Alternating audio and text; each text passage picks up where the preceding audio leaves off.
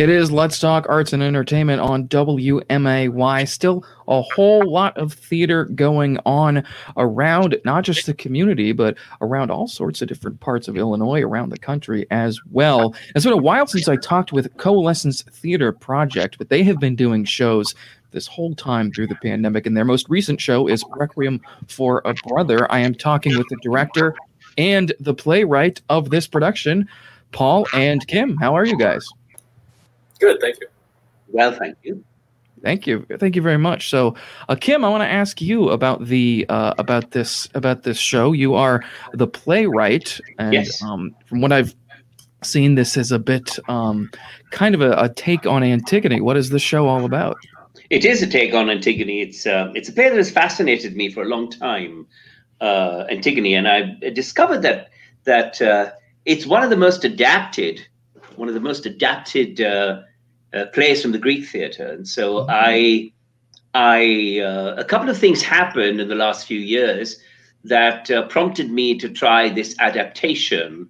There was a uh, a Muslim woman called Hoda Muthana who had uh, left the U.S. and got involved with, uh, you know, ISIS, etc. And as as had happened in in in several places, around the world, including in Britain, there was a Begum Shamima who did that. They were not allowed to return to their country of origin, and the, the Trump administration refused to allow Hoda to come in, even though she was willing to come and uh, uh, knew she would have to stand trial, etc. But uh, so it gave me the idea of uh, what the of, of, of adapting a play among uh, from a Muslim American uh, family in at odds with the Trump administration, because of course Trump's favorite whipping boy boys have been the Muslim community as well as you know the uh, uh other communities of color, and uh, so in this version, I I found a hook that could tie me or tie the story into the Antigone myth. All right. And um, I guess without giving too much, I away, can give away as much as you want. It's all right. Okay, all right, it's all right. So, so um, how? So the story of Antigone, it is uh, for a lot of theater people and for even some uh, casual theater goers, probably know the story of Antigone, either read it or maybe saw a production. Right. But um, and so a lot of people may be familiar with the story, but uh, for those who aren't, you know, brief uh, sort of uh, what goes on um like a proper burial and everything like that. But how how does uh how does Requiem for a Brother um how is uh what are the similarities and maybe some also some differences? Uh, well, the the the uh, the premise of Requiem for a Brother is uh, uh, about a young Muslim lad who's been radicalized by uh, ISIS. So he, first of all, he faced a lot of uh, discrimination. Young, he was a young man whose father uh, was killed by a group of white supremacists, and mm-hmm. and uh, while uh, while trying to protect their mother, and uh, after he was killed, the the brother you know he he was morose and sullen and living in his in his room mostly with his laptop. And it's one of the ways that isis uh, obviously radicalized people you know? It was easy to do it that way. So he left the country and he he preached jihad against america. What's interesting of course is at this point this is a play set in 2019 of course the isis by that time is uh, is just a ragtag group of people. They're mostly destroyed. But he wants to come back and uh, he knows he will stand trial and he's willing to stand trial. But the governor of the state and i don't mention the state but the governor of the state will not let him come back.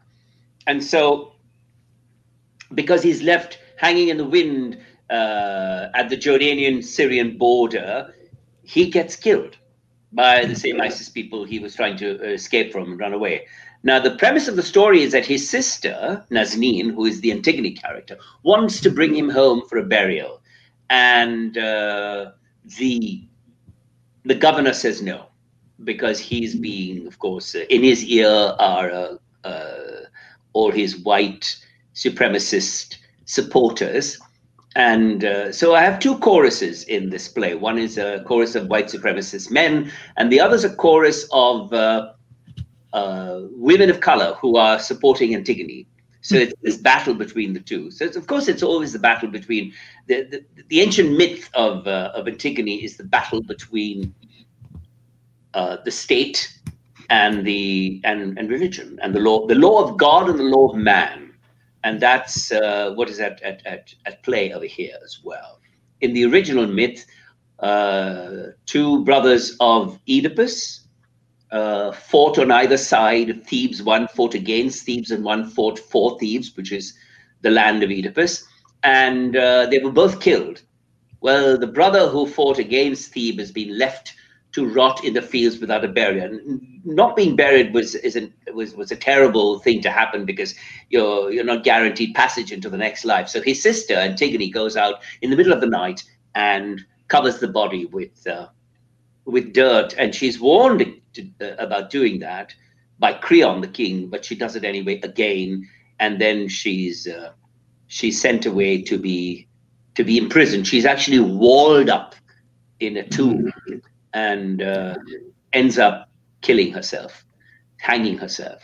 The complication to the story, of, uh, of course, is that um, her her boyfriend, her lover, is the son of Creon, and so in, in my adaptation, the boyfriend of Nazneen is the son of the governor. And so there's a conflict between the governor and his son, the governor and Nazneen, and uh, the Muslim American uh, family, if you want. But it's it's only it's only uh, a threadbare sense of the Muslim family when they don't delve into that. They just use as as part of this conflict. Right. That's super. That's that is so interesting. That's great because we're. I was talking the other day um, with somebody about how there's there are all these stories that take um, that take place, um, and in this case, Antigone in its original setting, long, long time ago. But there are so many relationships that these characters have with each other and how they interact with their environment that you really can put them almost in any setting. Any it was. It's, you're, you're quite right because it's very interesting. What happened was in Vichy, France there was a playwright called Jean Anouilh who uh, who wrote his own adaptation of Antigone, and uh, actually the Nazis allowed the play to take place because they empathized with Creon, mm. and the resistance empathized with Antigone. And what's interesting about the play you try to make is, is I mean, Creon has a point. The governor has a point. You can't just flout his authority, otherwise there'll be chaos, right? So both sides have a point, but ultimately the laws of God, the laws of religion hold sway because they're ancient and in some ways immutable because they come to us from from on high, if you wish. Yes, yeah. well, that's very, very interesting. Yes, and Paul, uh, I want to uh, talk to you for a second about the uh, about the show as well as since you are the director. Um, uh, how did um uh, how have rehearsals uh, been going, and how and how have you guys been doing them? Because I know in the past, uh, the one of the shows I talked about with uh, Coalescence Theater Project, they were live streaming it, but it was uh, an in, like an in-person production. It wasn't uh, as much virtual. So, how are you guys uh, doing this show? Uh, that's funny you ask about rehearsals. Rehearsals haven't actually started yet. Okay. Um, the uh, we're doing a, a, sort of hybrid model um, where part of it will be recorded and part of it will be live. Okay. Um, but we will be rec- we recording the choral bits as uh, as Kim had talked about, and then the actors will be recording. We'll be playing live to that. All right, very cool. So that's and I believe that's similar to how the uh, the other show I talked to you guys about was going. So so have you guys um have you guys cast the show yet? Are you still holding auditions? Nope, we have a cast. We have uh, we have right now we're working on the choral bits. Excuse me, sorry, my cat's in the background. Oh, that's all right. Um, don't know if the mic's picking that up. Um, but the uh, rehearsals will start next week, and we have the cast all, all set up, and they're a great group of people, and they're very helpful, and they've been. It's been wonderful. They've offered their time. Great, that's awesome. So, so what drew you to this uh, to this production? Were you um, um where where'd you first hear about it um or did you read it did kim bring it to you how did this uh this collaboration with you guys doing the show uh get started uh, well, I was I was asked uh, to, to, to, handle the directing for this. I've worked with him a bit. Um, I'm an MFA student at uh, I'm, yeah MFA student at uh, ISU right now, and oh, cool. unfortunately, I've never had a class with Kim, but I hear it's awesome.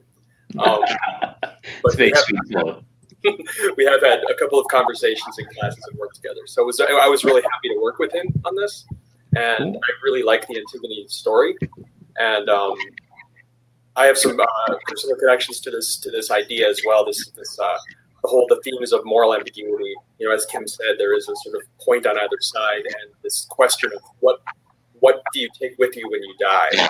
Crimes go away, and you should be treated with dignity and respect. That kind of stuff. That's a question I like exploring, as well as uh, just the transposing it to the modern time period. That was really interesting, and so yeah.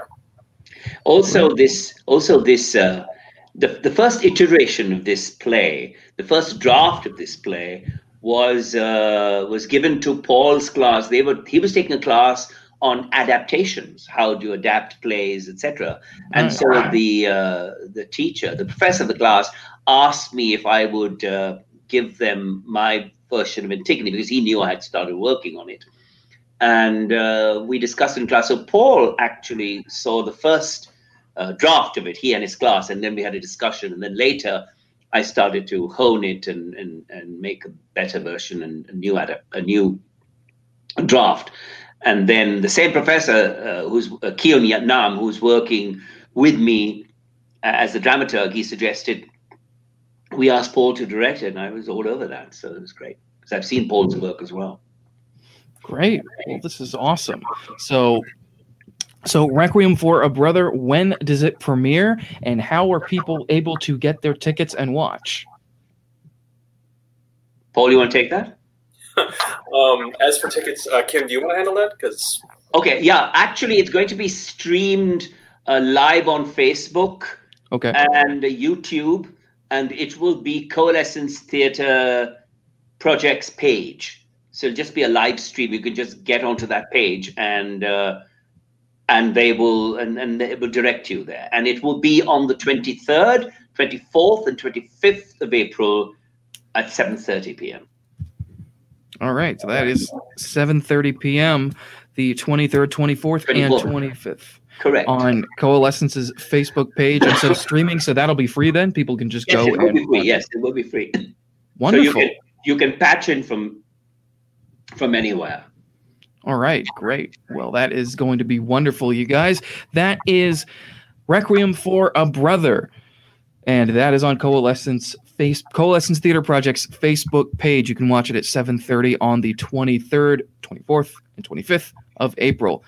Uh, Paul, Kim, thank you so much for joining me. Hopefully, we'll be talking again sometime in the future. You're welcome, Kevin. It was very nice of you to do this.